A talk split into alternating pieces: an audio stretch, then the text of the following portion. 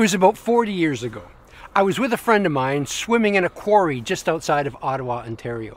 I jumped off the cliff into the water, and then when I surfaced again, all of a sudden I got a massive cramp in my leg. I grabbed the leg as I was trying to tread water, and I said, Oh, a cramp! I've got a cramp in my leg.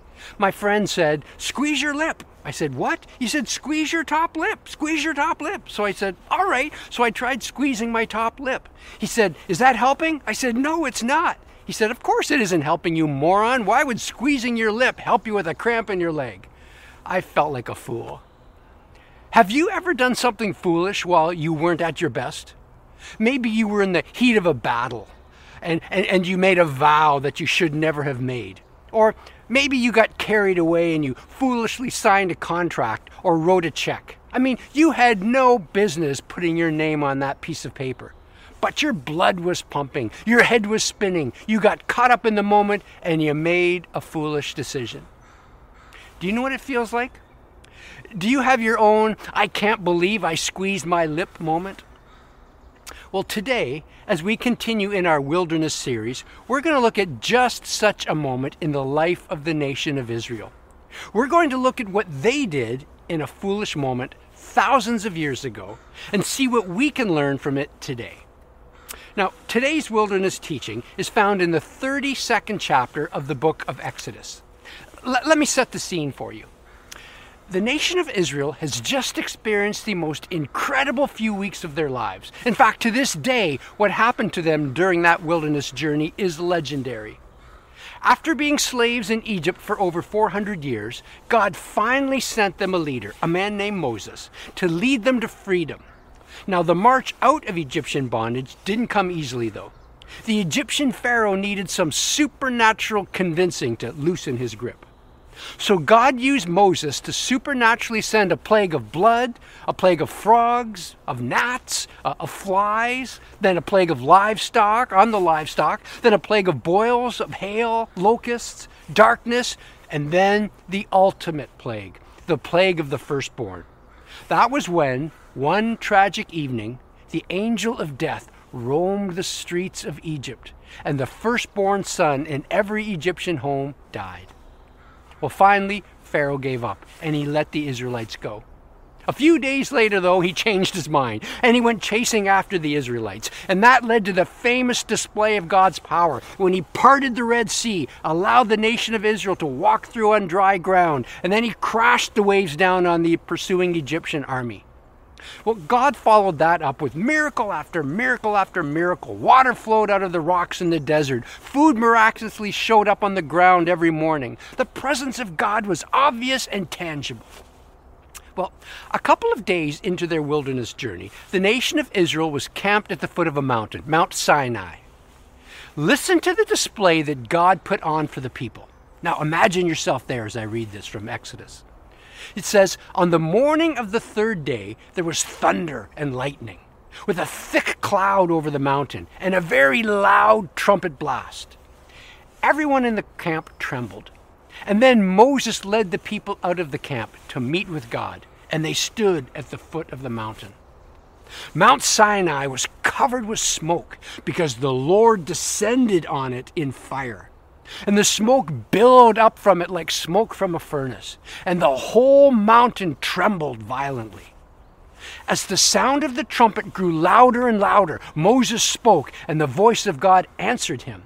And the Lord descended to the top of the mountain and called Moses to the top of the mountain. So Moses went up. What an incredible experience. Can you imagine how terrifying it would be to see and to hear and to feel all of this? Okay, then. So we have God and Moses meeting at the top of a fire breathing, smoke filled, earth shaking mountain, while the rest of the nation waits at the bottom to see what God's going to say to them. They wait, and they wait, and they wait.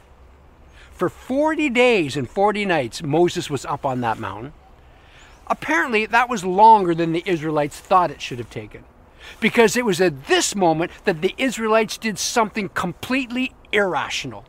It was at this moment that they made one of those foolish squeeze your lip decisions. One of those decisions that just didn't make sense.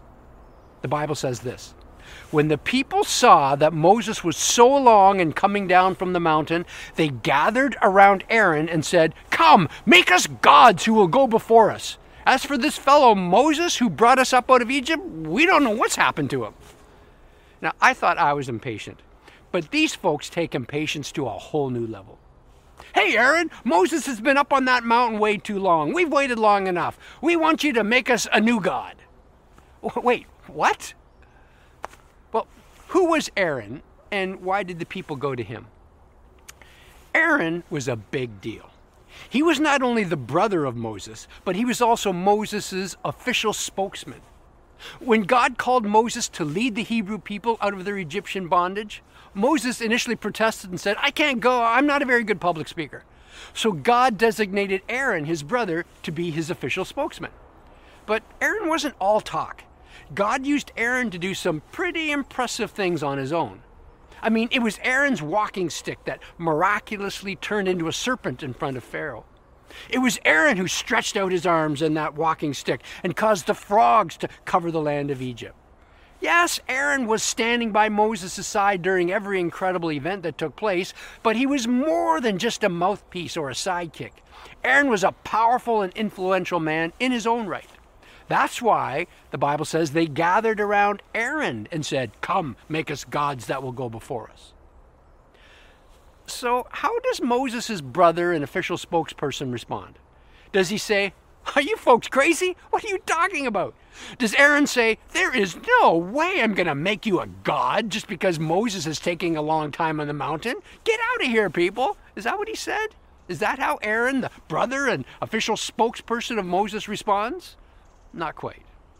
Keep reading. The Bible says Aaron answered them Take off the gold earrings that your wives and your sons and your daughters are wearing and, and bring them to me. Aaron agrees to do it. He says, All right, we'll do. Give me some gold and I'll see what I can throw together. Now, you might be thinking to yourself, Hold on, time out. Where did a bunch of slaves get a bunch of gold? Well, actually, when you read earlier in the Exodus story, when they were about to leave Egypt, the Egyptians were so traumatized by all the plagues that had happened that they showered the Israelites with gold and treasures and jewelry and said, Here, please take this, go, get out of here, get out of our sight. Well, let's keep reading. The Bible says, So all the people took off their earrings and they brought them to Aaron. He took what they handed him and he made it into an idol cast in the shape of a calf a small cow, functioning it with the tool, fashioning it with the tool. And then they said, These are your gods, Israel, who brought you up out of Egypt.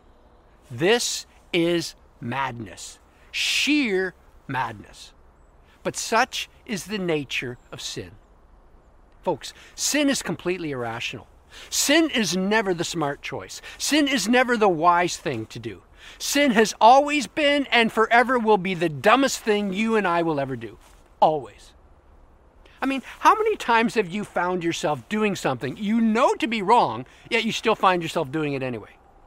How many times have you found yourself wandering down the same foolish pathway that has led you to destruction time and time before, yet here you go once more putting one foot in front of the other, plodding down that same dark alley?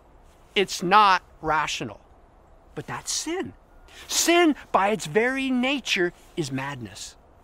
And that's what the Israelites do. They do the irrational thing. They ignore everything that has happened to them up until this moment. They turn their backs on everything they have seen, everything they've experienced, everything that they know to be true. They turn their backs on the God of the universe, the God who sent plagues, who parted seas, who poured water from rocks and manna from heaven.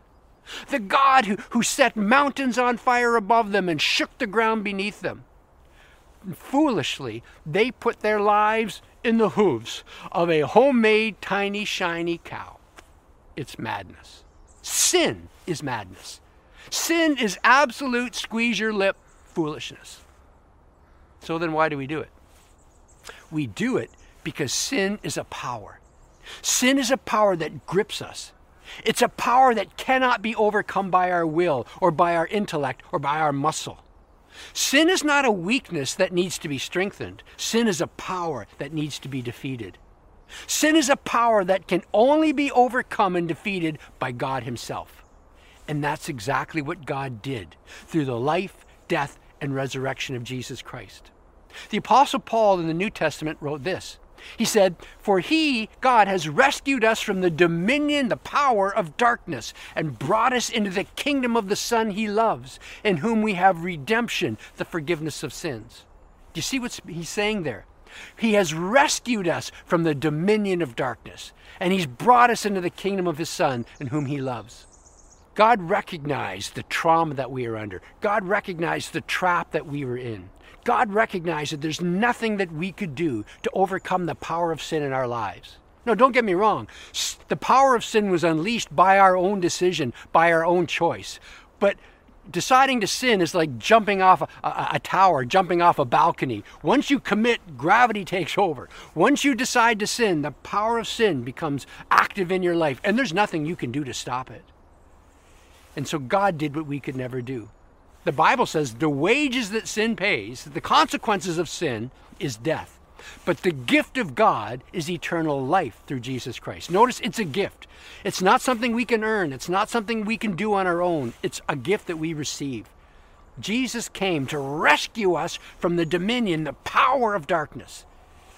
He did that through offering himself as a Messiah, himself as a Savior. He paid our moral debt to forgive us and to rescue us, and to allow then the Spirit of God to come and live within us, to give us new power to live above the power of sin.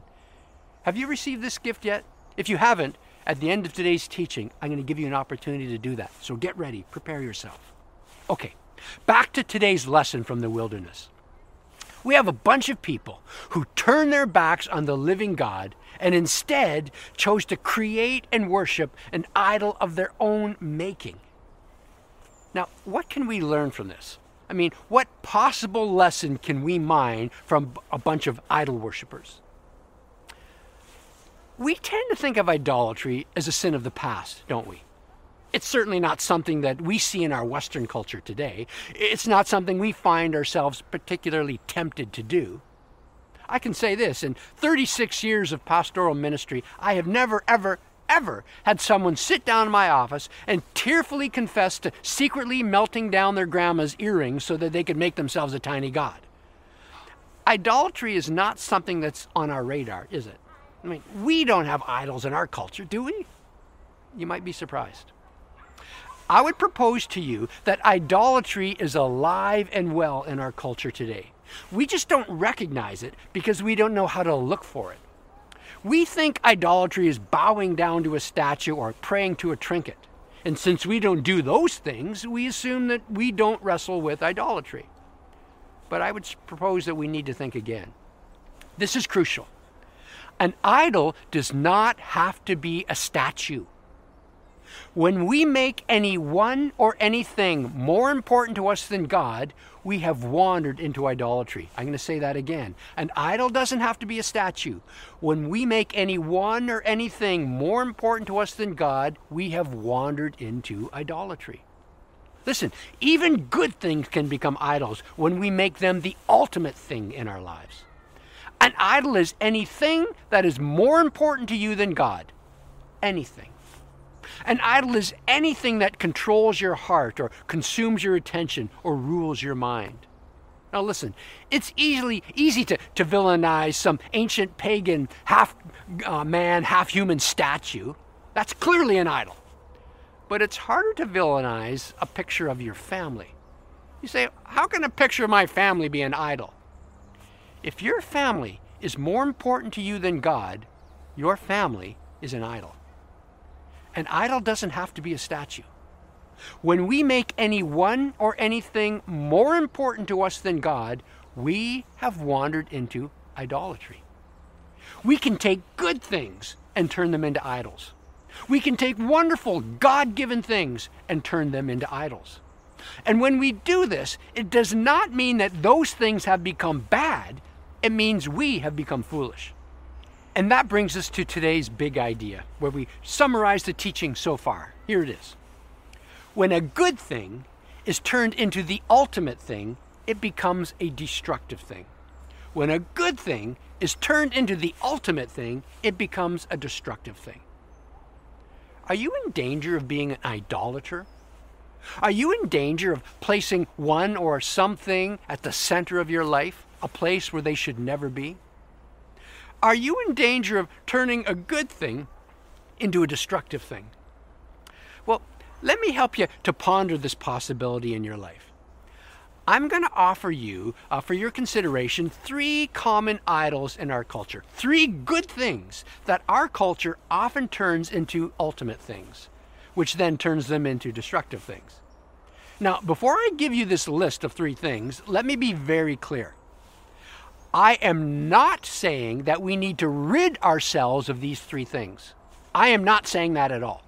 What I am saying is that we need to make sure that these three things are kept in their proper place. These are three good things that our culture often exaggerates, worships, and turbocharges.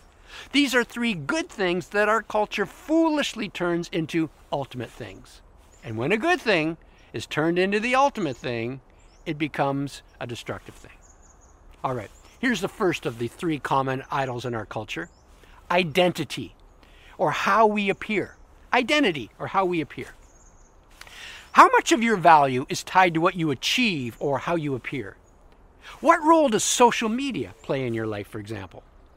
How much importance do you place upon the likes that you receive and the comments that you read on your posts? Is your day ruined when people don't praise you like you think they should? Is your value tied to how many followers you have? The truth is, a couple years ago, I decided, decided to shut down all of my social media. I'm not saying you have to do that, but all I can tell you is when I did that, it was incredibly liberating in my life. What about your position at work? How important is it to you that you be recognized and promoted? Is your career at the center of your existence? What price are you willing to pay to climb the ladder? What are you willing to do, or better yet, what are you not willing to do to move to the next level. Now, for many people in our culture, their identity is their idol. Who they are, what they have accomplished, and how they are perceived are the most important things in their world. Their identity, how they appear, consumes them. Now, again, don't get me wrong. It is not bad or evil to enjoy being liked, or to appreciate being approved, or to desire to be promoted. These things in themselves are not bad. These things in themselves can be good. But when a good thing is turned into the ultimate thing, it becomes a destructive thing.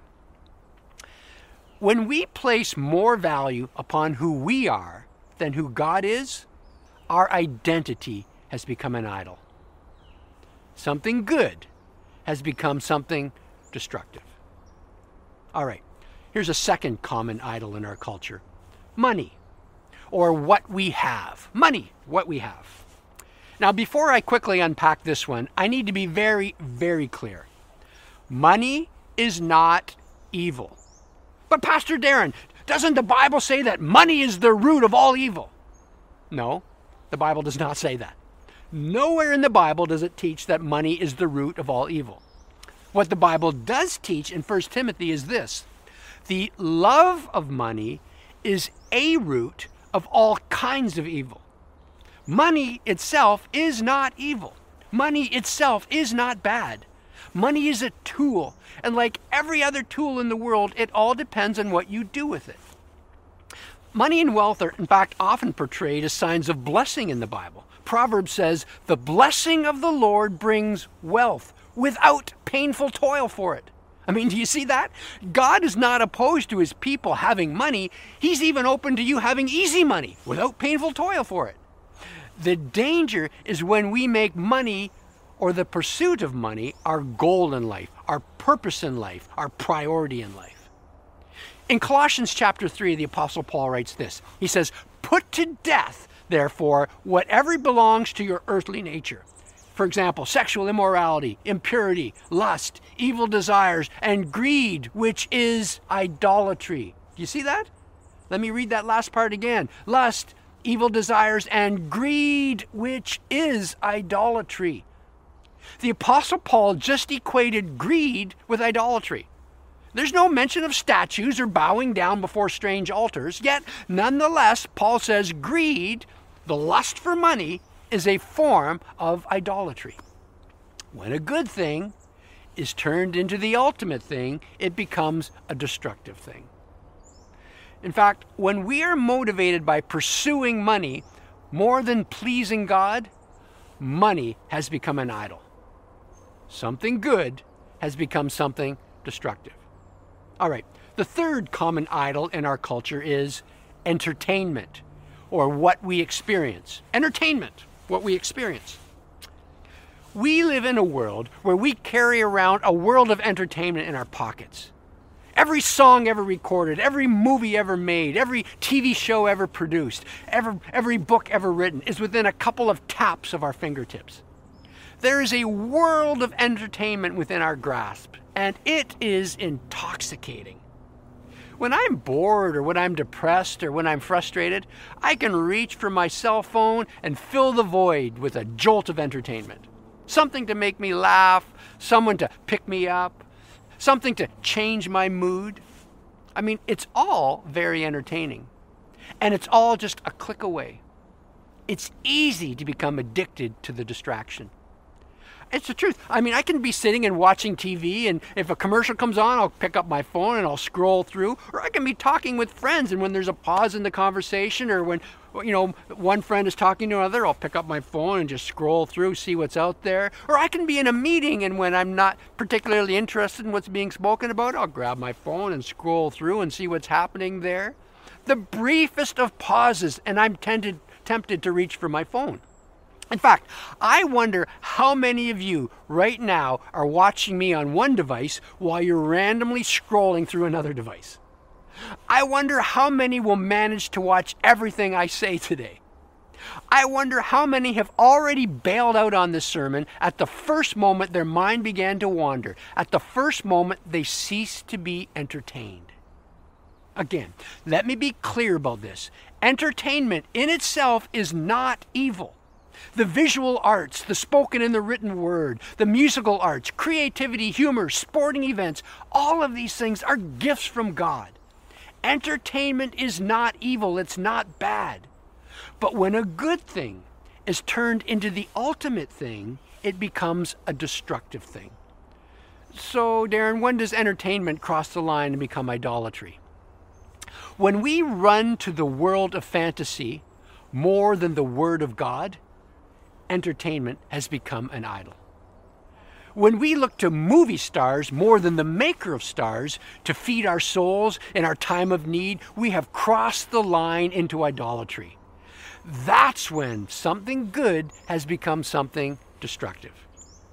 I could go on. I mean, the list of idols in our culture is certainly longer than three, but I think you get the point. Idolatry is not about statues. Idolatry is placing any one or anything in the position that only God can fill. So let me ask you Are you in danger of the sin of idolatry? Are you in danger of turning a good thing into the ultimate thing? Well, let me conclude by equipping you to answer that important question. I'm going to very quickly leave you with what I'm calling three idol detecting questions. Three simple questions that, if answered honestly, should tip you off as to what is happening beneath the surface of your life. Three simple questions that should help expose what's truly going on in your heart. Here's the first one How do I spend my time? Honestly, what activities take up the most minutes and hours of your day? Who or what is the recipient of the best of the limited moments in your life? I mean, try activating the screen time feature on your phone, the one that allows you to and shows you how long that you've been staring at your device over the last few days. It can be a sobering statistic. How you spend your time is a strong clue regarding what really matters in your world. Second question where do I spend my money? Who or what wins the financial face off in your life? I mean, there are so many options, but only so many dollars at your disposal. So, who or what wins that competition? If you want to do an honest investigation into your life, there's a lot of truth to the old saying follow the money. Finally, the third idol detecting question to ask yourself is this what is my source of fulfillment? Meaning, who or what do I turn to in my darkest moments?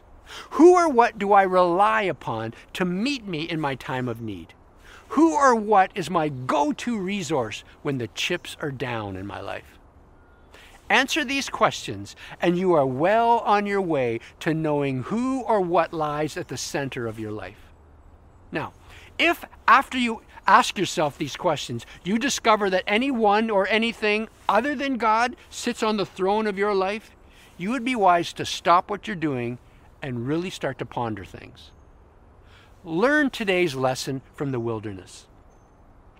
At the end of your life, it will all come down to this. You either worshiped the creator of the universe or you worshiped your own version of a tiny, shiny cow. Which option have you chosen? Let's pray together right now. God, search our hearts. Look within every one of our lives. You know what's on the throne of my life. You know where I turn. You know uh, who my source of joy and life and fulfillment and purpose is. God, I want it to be you. I was created to have you at the center, at the core of my life. So I pray, search my heart, reveal in me any wicked way that is in me, and lead me in the way of righteousness and truth. Maybe you're watching today and you realize that God is not at the center of your life. You have an opportunity to make that decision right now. Just pray this prayer with me as I pray. God, I acknowledge that I have rebelled against you. Like the Israelites, I have created my own version of an idol. I have placed something other than you at the core of my life, and it doesn't work. I am imploding. And so I choose to take that garbage off the throne of my life, and I invite you, the creator of the universe, to come and live within me. I acknowledge my rebellion against you. I confess it. I turn my back on it. I don't want to live that way anymore. Come and fill me with your spirit. I believe Jesus came, lived, died, and rose again from the dead. I give you my life. Change me from the inside out. In Jesus' name I pray. Amen. If you prayed that prayer for the first time, on the screen right now will be a number. You can text that number and someone will help you take the next step. Now, we're not tricking you, you're not joining Broadway Church, but we're happy to help you, to pray with you perhaps, and help you take the next step in your journey. God bless you, folks. Thanks for being with us this week on Broadway Church Online and on Broadway Church on TV as well. God bless you.